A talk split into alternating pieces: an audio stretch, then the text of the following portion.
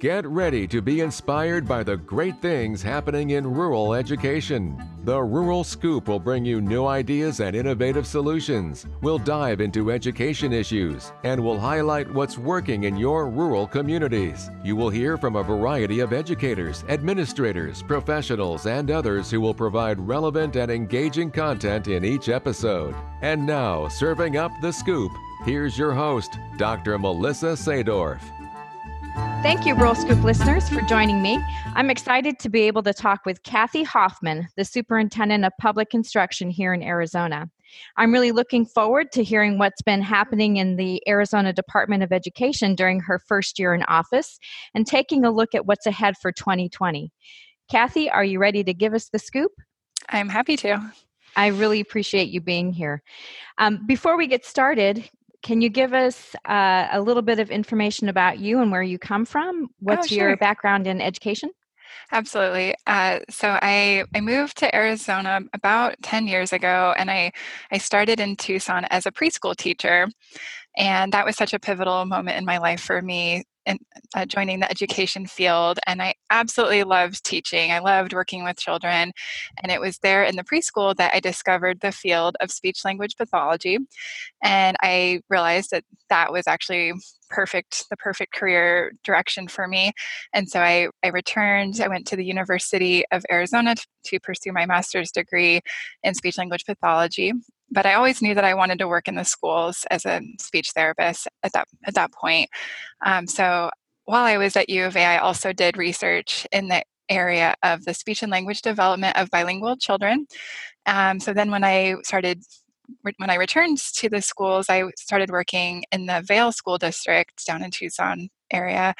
And I worked there for a few years. Then I moved up to Phoenix and I worked in the Peoria School District for a couple years, where I continued to work with students of all backgrounds, working with students with disabilities, working I was working in a Title One school, so I had also had students in the foster care system and many students who spoke a different language at home. And so I had a great experience working with with both children and teachers and, and parents from all backgrounds. And then I decided to run for office, and my life has forever changed since then. Um, so, after a, a two year campaign, I was very grateful to be elected to this position and have been working in the Department of Education since January. So, really, you've had an opportunity in your teaching background to see a lot of the different demographics that we have represented here in Arizona. Absolutely.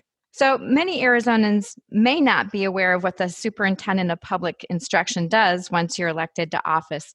Can you describe your roles and responsibilities as it relates to that? Yeah, so this year has been quite a learning experience for me to really figure out what the role of superintendent is for state superintendent. And when I first started in January, I kept thinking about that before I took office, many people had said to me, why do you even want that job? You know, it's just an administrative job. And so when I got into office, I thought, okay, well, I guess here we are, just an administrative job. But really, that's not the case. And to me, one of the most important parts of the job is being the chief advocate for public education in Arizona. And to do that, I I felt what was most important was to stay connected with our school. So I continued to travel the state. I visited schools in all 15 counties in the first year. It was I went to over 80 schools. I met with teachers and students and school wow. leaders, principals, superintendents, and community members um, to really stay connected with the the needs of our schools and also to see in each school setting to to find out what was unique about each school community and what they were proud of. Because one thing I realized is far too often people don't have that opportunity to share what they're proud of within their schools. And we know that people are working so hard to do what's best for kids in Arizona. And our students are working so hard, and mm-hmm. I just mm-hmm. love to have that opportunity to highlight their achievements and celebrate their achievements because I think being in the education field is such a rewarding and positive career. And I want to make sure that people are aware of why we need to keep investing in our schools and support this public education system. So, Kathy, you mentioned that really as a chief advocate, you've redefined what the superintendent of public instruction can do. Uh, yes. How has that evolved since January 2019 to January 2020?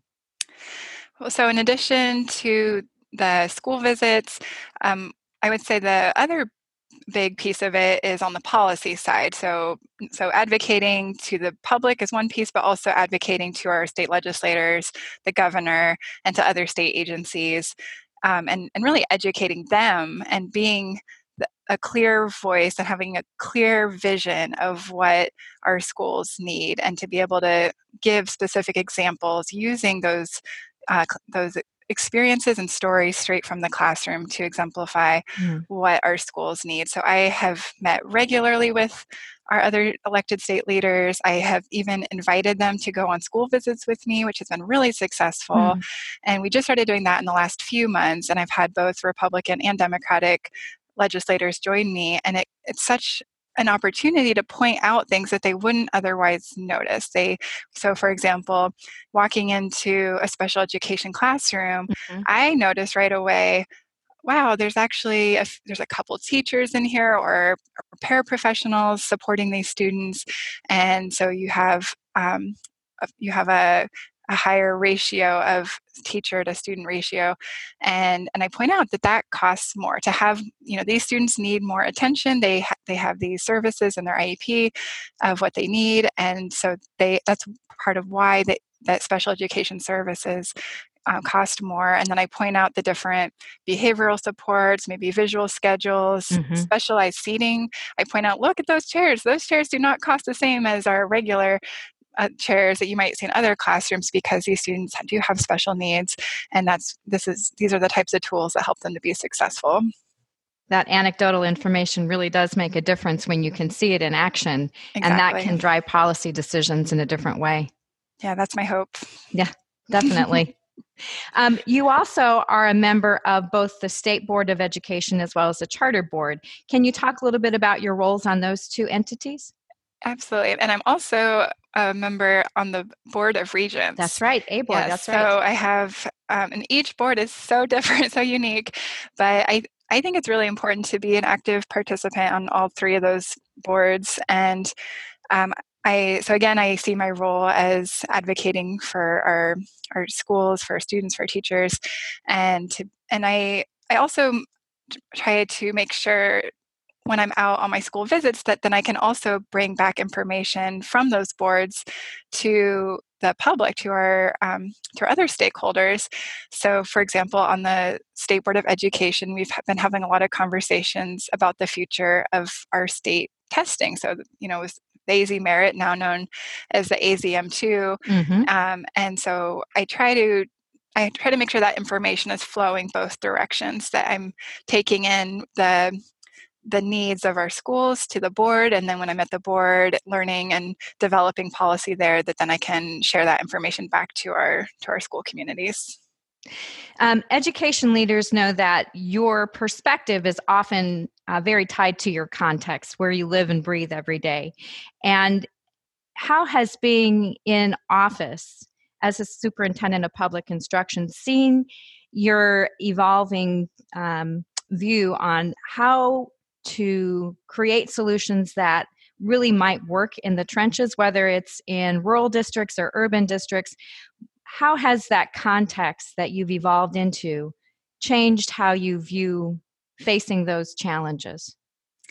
I, I guess what is most clear to me is just how how unique each community situation can be and but then also looking for those trends and so for example um, one thing I've been diving into more what is um, teacher benefits and how how that can vary from district to di- district. So I'm um, so specifically looking at healthcare mm-hmm. benefits, and whereas some districts provide full coverage for health care, and that's considered to be kind of almost like a bonus to them. Right. Um, whereas other districts don't offer hardly anything where um, some teachers are having to pay anywhere from $40 a month up to hundreds of dollars per month if they want to pay into the, the healthcare um, services and benefits that the district offers. So that's something we, we've started to do research on. But my um, but my point is just that we from this position we can we can look to see what unique challenges might be, but also where the trends are, and um, and so I think it's important to to have a lens towards both. Right. And I and I'll be asking you about some of those challenges that we know are priorities moving into the next year that have mm-hmm. continued to be priorities that you've been working on um, to include teacher recruitment and retention and equity. Yeah, absolutely. Um, in terms of rural areas here in Arizona, there tends to be um, declining enrollment and economic opportunities are not as robust in those areas of the state typically. That's a broad strokes uh, look at that but typically that's that's the case. Um, how do you feel the needs of arizona's rural children differ from those that are in metro areas? We definitely do see greater challenges typically and and I, I, think it's really important within rural com- communities to have strong collaboration between the schools and the businesses and the the, le- the community leaders in those areas. And then um, and i'm trying to do everything i can to support partnerships between our k-12 sector and the community college sector as well as our university sector. And i, I think that there's still some work to be done there and um, but some communities have been doing an outstanding job of already having a strong relationship with with higher education. Um, so I've seen, so for example, I was recently in Morenci, and they have, and I know other eh, schools in this in that area too have really strong relationships with the Eastern Arizona College mm-hmm. for dual enrollment, and um, and then within their high schools they offer many types of CTE, the Career and Technical Education coursework. Um, so I think that those types of, of, investments will really pay off for rural communities to make sure that there's multiple pathways to economic opportunities and, and different types of career exploration opportunities for those students. And and I so back to my role on ABOR, the Board of Regents, I I bring those same messages there of it's so important to be investing in rural communities and, and having those satellite campuses and online opportunities and anything we can do to support that and that connectivity is just critical. As most people are aware, teacher recruitment and retention continues to be an area where we're struggling as a state, both in, in rural and urban school districts. What kinds of things are you doing to address those needs across the state? Yeah, I'm really excited about the work we're doing in this area because I do see it as a statewide priority that this is one of the greatest issues biggest issues facing our state right now in education because if we know if we don't have highly trained highly effective teachers in our classrooms then mm-hmm you know what result can we expect so um, first and foremost i recently created a, a team of as our educator recruitment and retention team that to, to formalize this work within the department and that team is responsible for finding innovative and creative ways to support our districts in their efforts to recruit and retain teachers and educators. Uh, so, for example, they have already been studying different grow your own models that have already had success across the state. So, for example, um, the Vail School District is currently the only district that has gone through the process to um, they have a they have formalized where they can certify teachers. So they are Hmm. house they are recruiting educators and then certifying them because they went through the process to get approved through the State Board of Education to certify teachers on their own, which so then we're like, oh, well, which other districts have mm-hmm. the capacity to certify teachers? And so we already started working with a couple districts that are interested in pursuing that pathway. Then in um, some of our other more rural, smaller communities, I've been talking um, with some school leaders over in, in Miami, Arizona, um, as well as well, Sunnyside's not rural, but they're also we're doing a lot around how can we um, support our paraprofessionals or teacher aides who want to pursue higher degrees. So whether it's their associate degrees or their uh, bachelor's degree how can we get them on this pathway to becoming a certified teacher? And so i've seen some seen some great creative ways around these grow your own models where we know that in our rural communities that's that's where you're going to have the most success finding educators who will stay for right. for more than a couple years. And when i'm um, visiting schools i I often ask our high schoolers or even middle schoolers, I ask who wants to be a teacher? And and a lot of students are not even thinking about it and that and that, i think it's really sad to see that not many students are excited about that. And it, it's kind of it's also made me realize that um, as teachers we need to be the champions of our profession if we want to make sure that there is a next generation of teachers. And so i i point that out that when i'm visiting schools of your students are these are the the future people that you will be trying to recruit in a couple years. And so what are you doing to champion the profession and giving students the opportunity to see the value in being a teacher and being in the school community? And and showing them that this is a positive career path and and so one example I've also been sharing is so there's some research that shows that if you just say that um, if you say teachers don't make very much money, you shouldn't teach because it's because teachers don't make any money. Well, then no one's going to want to teach, right? Right. But, but this research showed that if you say that the salary for this position is, and then you're just very specific and say what the actual salary is, like this teaching position pays forty thousand or fifty thousand a year, then even if that's lower than we want it to be, of, of course, but um, but pe- people are actually more likely to consider it and apply because you know having a good salary is better than a minimum wage job or not having a job so right. i think that we just need to be thoughtful about the language we use and then let prospective employees decide if the school pay is adequate for their personal and family needs Exactly. And and Kathy, one of the things that you're probably aware of since you are on the board of regents is that the universities are putting forward a program where people that are potential candidates for teaching certificates don't have to pay tuition. Can you talk a little bit about that?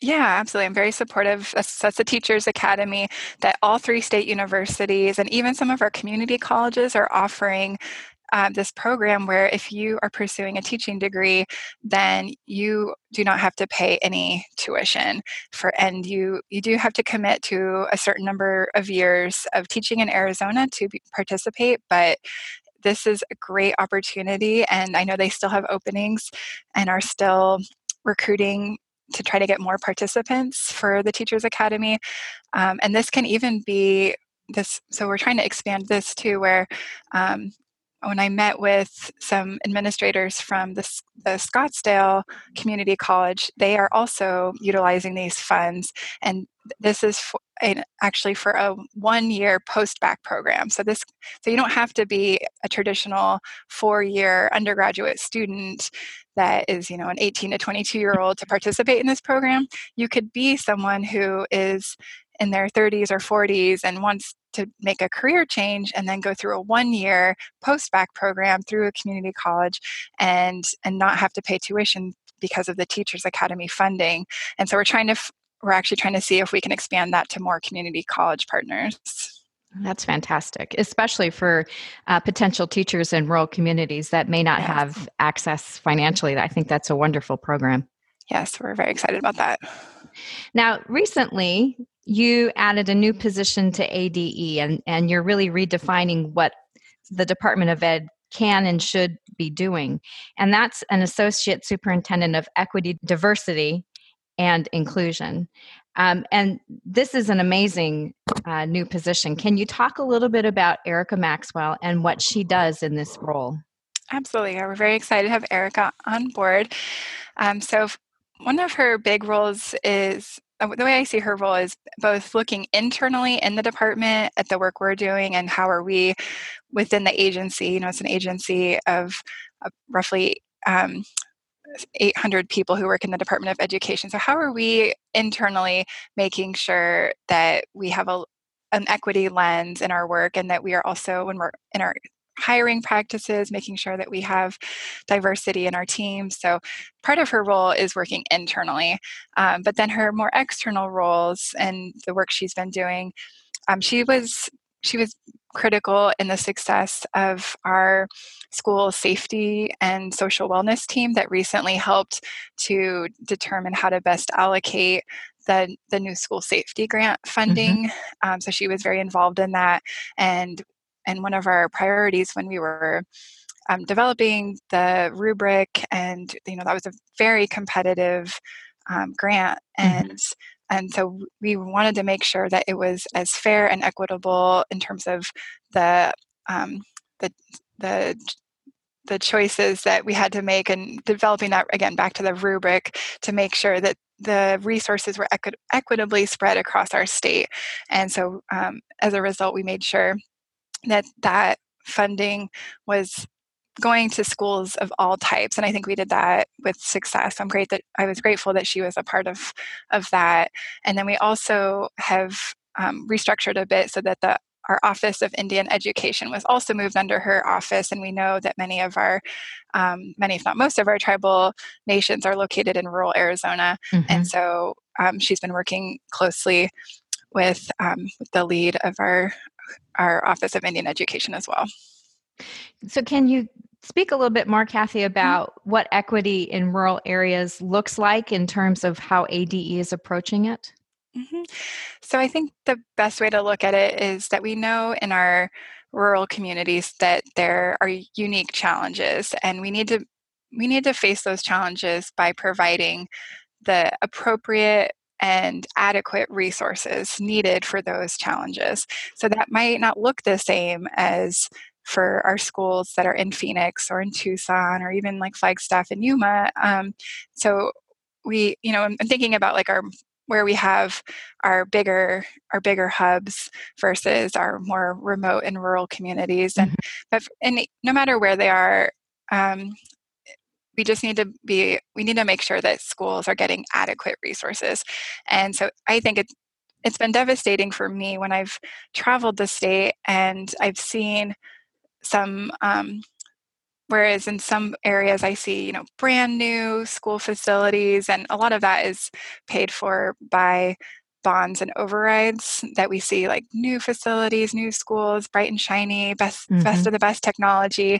and then to go to um, so I was recently in La Paz County, that is much more rural and um, and there and they and they told me this is not just me I, I, I told them like i hate to say anything bad about your how your schools look but they were like no we need new facilities. These buildings are mm-hmm. old. These are portable buildings. Are over 20 years old and that was at quartzsite and and i said this is this is just I want I will use the word immoral. This is unethical, immoral to have rundown schools because every child deserves a high quality learning environment. So those are the mm-hmm. types of equity issues that I see firsthand. And so what can we do to make sure that our small schools and our rural schools have the resources that they need? And is Erica taking a point on that as well, taking the lead on that as well?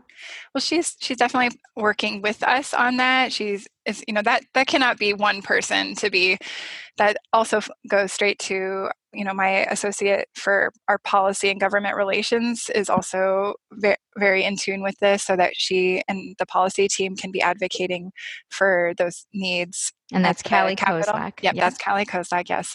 And so it's it's not just one person's role; it's all of our jobs to be advocating.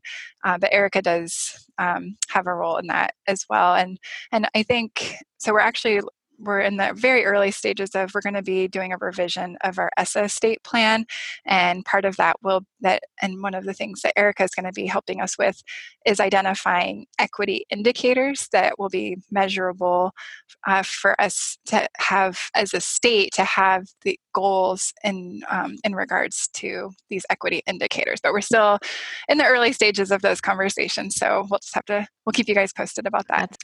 Um, as you're probably aware, the Why Rural Matters report by the Rural School and Community Trust was released in November of 2019.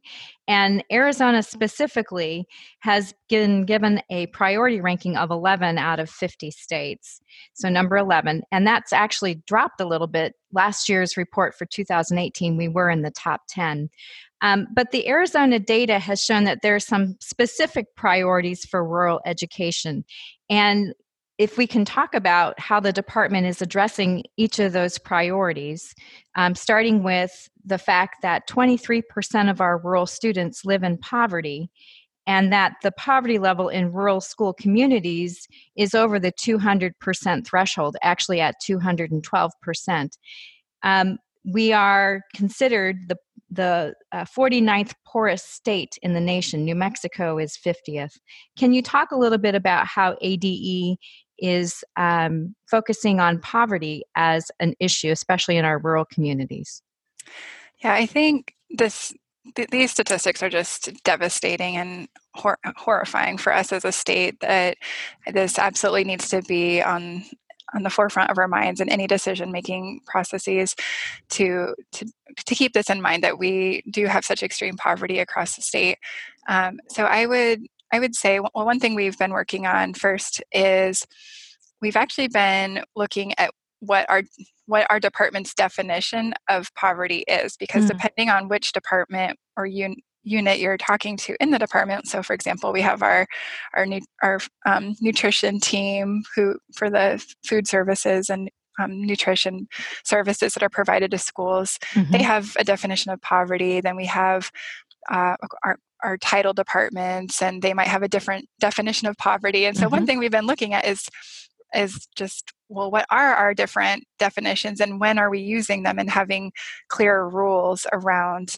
those de- those definitions of poverty and i think that will be vital even when we're looking at different legislation and making recommendations over at the state capitol because we want to make sure that we're using the appropriate definition of poverty when determining how resources are allocated mm. so that's one way um, also when i I think that these issues of poverty are can also be very much connected with issues of social emotional wellness. Yes. And yes, and so I I'm again very proud of the recent um, the the funding that was just allocated for the, through the school safety grant to make sure that we are able to provide school counselors and social workers to schools across the state. And i i would say this should not have been even a competitive grant that this that every school that needs a counselor should have a counselor. And i have not been to a school in the state yet that does not want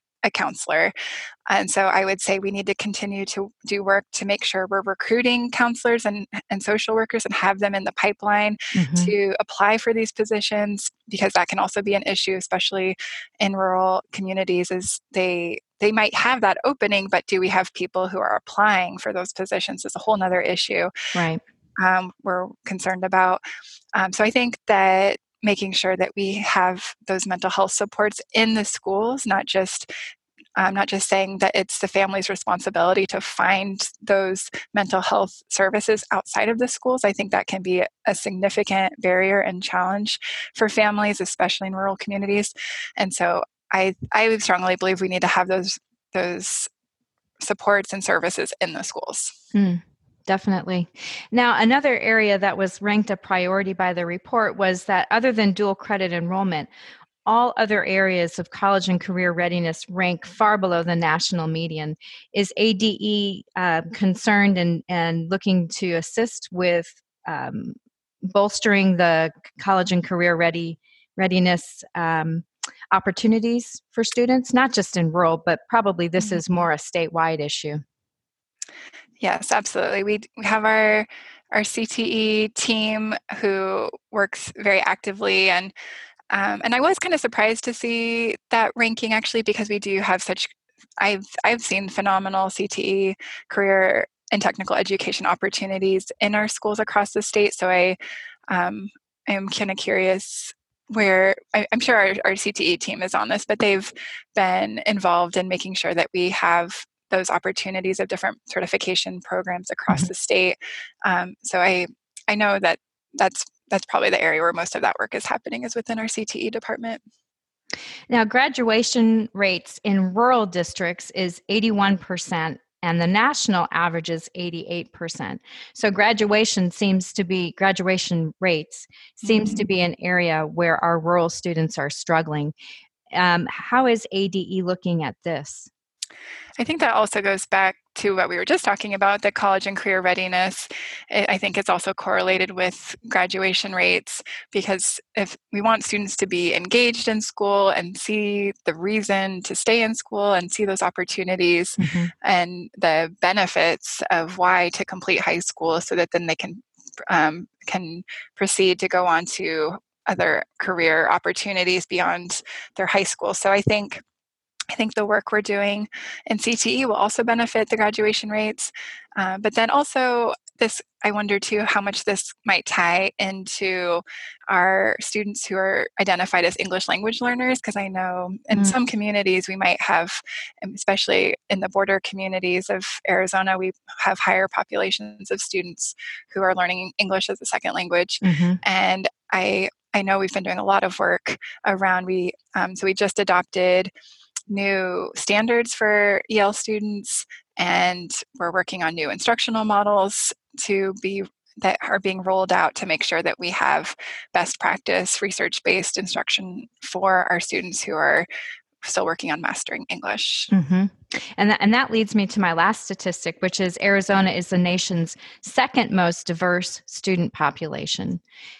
And that does speak to EL students, but it also speaks to those students of dem- div- different demographics. Can you talk a little bit about what ADE is doing to support diversity besides what we've talked about with Erica?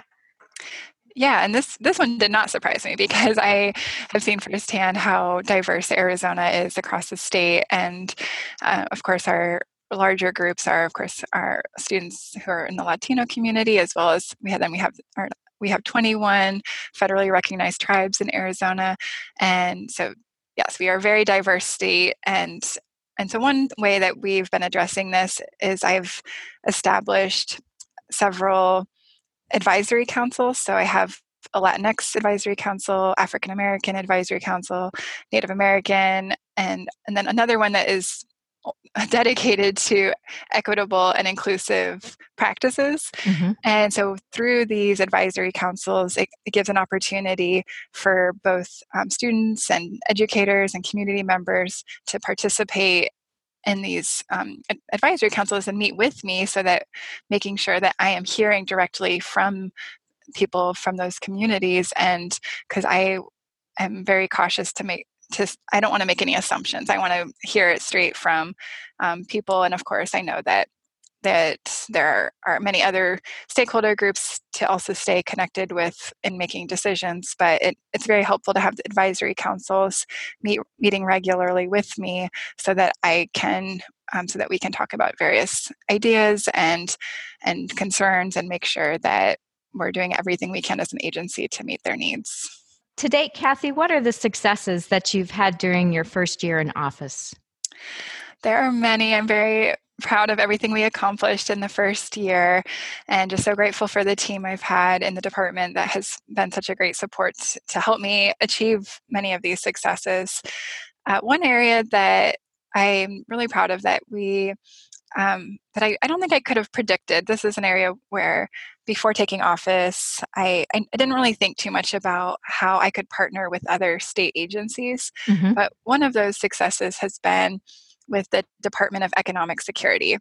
And when we when I first met with their leadership team, it was it was a matter of how can we work together because at that point there had been no prior collaboration between um, DES and ADE, and and so in that first meeting we we talked about how DES has job training and job placement work that happens across the state. They have these offices all across the state to help people. They said specific, most often the people they're working with have either their high school degree or GED mm-hmm. and, and they're looking for a career.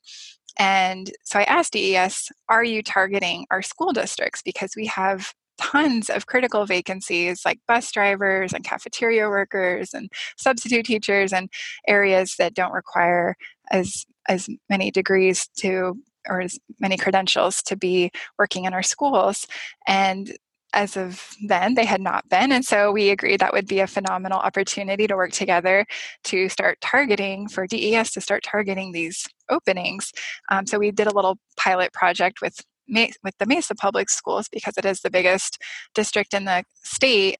And in just two months, they were able to help fill over 30 positions in Mesa. Wow. And so now we are expanding that program and we're still deciding which districts will be targeted next. But um, I'm really excited about that opportunity. I think that was a huge success to to just see what could because again going back to the top one of the top priorities being educator recruitment and retention so to have that type of partnership targeting those critical positions is, is just going to make a world of difference absolutely so we're really excited about that and then um, we let's see, I'm trying to think of things I haven't already mentioned. Um, one another piece I'm proud of because I did mention some of my advisory councils, but I forgot to mention my student advisory council, and I am just so impressed by them. And when I so I created this advice, this is the first time ever the Department of Education has had a student advisory council, and this group is made up of 20 students from 5th through 12th grade and they, we had a, a, competitive application process for the students and um, it's a very diverse group of students from across the state from all backgrounds and we had our first meeting a couple months ago now and they were just so impressive and so thoughtful and brought up a lot of interesting topics and they seemed, it was very clear that they were advocates for their schools and they they brought up things like transportation and school funding and the need for mental health supports in their schools and i just was so impressed by them. So i was i was really proud to create that council and, and look forward to hearing more from our students. Um, and then of course we had we had many legislative wins in the last session, and I'm hopeful for another productive session coming up here in 2020. Um, so I was really proud that we were able to reduce the four hour English only block so that schools have more flexibility to serve our multilingual students. And I'm hopeful that in the next session that we'll be able to fully repeal the English only law so that we can again greater do a greater um, a better job of serving our students who are bilingual or multilingual. Mm-hmm. Looking ahead into 2020, um, what do you see happening with education here in Arizona?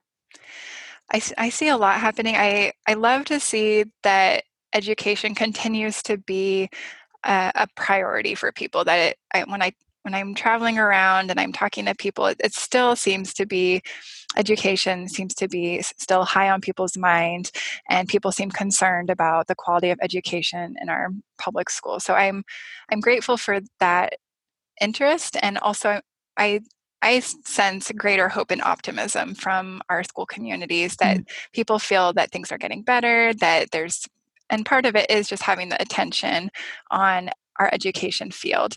So I'm I'm hopeful that broadly speaking, I'm you know I'm hearing the the rumblings that everyone else is hearing about some potential uh, school funding. I don't know if it'll be various bills or if it's going to be more of like a citizens initiative um, but i'm hearing the rumblings and getting some updates about that so i'm, I'm hopeful that we can get more school funding um, for because we are in a strong economy here in Arizona. So mm-hmm. let's let's invest that money and let's invest it in our schools because that, our schools are the future of our state. Um, so that's one area I'll be watching. Then um, as far as let's see, I mentioned the English only law repeal, and so that's definitely going to be a high priority. Oh, another area I'm really excited about is in terms of special education funding, mm-hmm. because we know that, as I mentioned, that that can be a, a huge cost for schools. And our data that we have in the department has shown that for special education funding, that that statewide there is roughly a $100 million gap in terms of schools across the state are getting $100 million less than what they are spending on special education services. So, what we have heard is that we expect that there will be a, a proposal for about $50 million specifically for special education. So I'm hopeful that that could be 50 million this year and then mm-hmm. i want to keep closing that gap to hopefully get another 50 million to fully close that 100 million dollar gap even the fact that we're having that proposal with bipartisan support for this year it would be a huge win for our schools because we know that they're pulling from other parts of their budget i'm sure you've experienced yes, this absolutely. that, to cover those uh, special education services and to and it can be so challenging to recruit special education teachers mm-hmm. speech language pathologists and other critical specialists that our students with disabilities need. Do you have any goals for the arizona department of education that you can share with us? I, I would say it hasn't changed much since the beginning, which is a good thing because we're really trying to just stay on, um, stay on message and and keep stay. We want to stay f- focused and not um, not be changing direction too much, but because I think these are really important goals. That one within the agency, we've been doing a lot of work to enhance cross agency collaboration, and that's been really successful. Where we have teams working together in ways that they might not have been before and seen a lot of success around that. So one example of that would be we have an internal committee that's focused on social emotional the social emotional well-being of students and and so they're tying their work together. So no matter whether they're someone who works in special education or someone who works on the school safety team or um, or where, wherever they work in the department we even like our we have our title IV folks also joining in on that. We have people from all across the agency coming together to talk about um, and and have they have clear objectives of how to work together. So that cross agency collaboration has been really successful and we'll continue. That's one I would say that's our biggest internal goal is to keep working on that. Mm-hmm. And then on a more external focus it will continue to be how can the agency best serve our schools and to continue to be striving to be an agency of service and to make sure that we're listening and that we're creating opportunities for feedback and that we have committees and councils and task forces where we bring people together so that it's not just what the department says is what's needed or it shouldn't it shouldn't all be just on us to make those decisions it should be us coming together as a community and bringing in experts from the field and having those conversations as a community to best serve our our schools and to help develop policies for the entire state. And so I think that we had great success with that in the past year and we're aiming to continue to continue to make that a top priority. Kathy, is there anything that I haven't asked you that you'd like to share with our listeners or make sure that they know? One other program I, I thought of while I was chatting that I wanted to make sure to mention was the Get Set for STEM program because that, so going spe- back specifically to um, our educator recruitment and retention, um, the Get Set for STEM is a scholarship program, and the the SET is an acronym for Scholarships for Effective teachers or teaching um, for STEM. And so, what this this scholarship program that our department administers is for any certified teacher, whether you're a kindergarten teacher or a physics teacher or a math teacher or you're a special ed teacher, no matter what you're teaching, that you can qualify for up to $2,000 per year to take a higher education course. So if you want to, and it has to be in a STEM field, but if you're thinking about making a switch to, or or you just want to have better skills at teaching math or science or CTE, then you can qualify for these funds. And so we just want to make sure that teachers are taking advantage of this great opportunity so that they can they can take the courses through any of our state community colleges or universities, and they could use this money to even pursue a master's degree. Um, so we just want to make sure that teachers are aware of the Get Set for STEM program too. Well, Kathy, thank you so much for talking with me. I really enjoyed learning more about what you and ADE are doing, not just in rural education, but here for public education around the state. Thank you so much. Thank you, Melissa. I love talking about this with you too.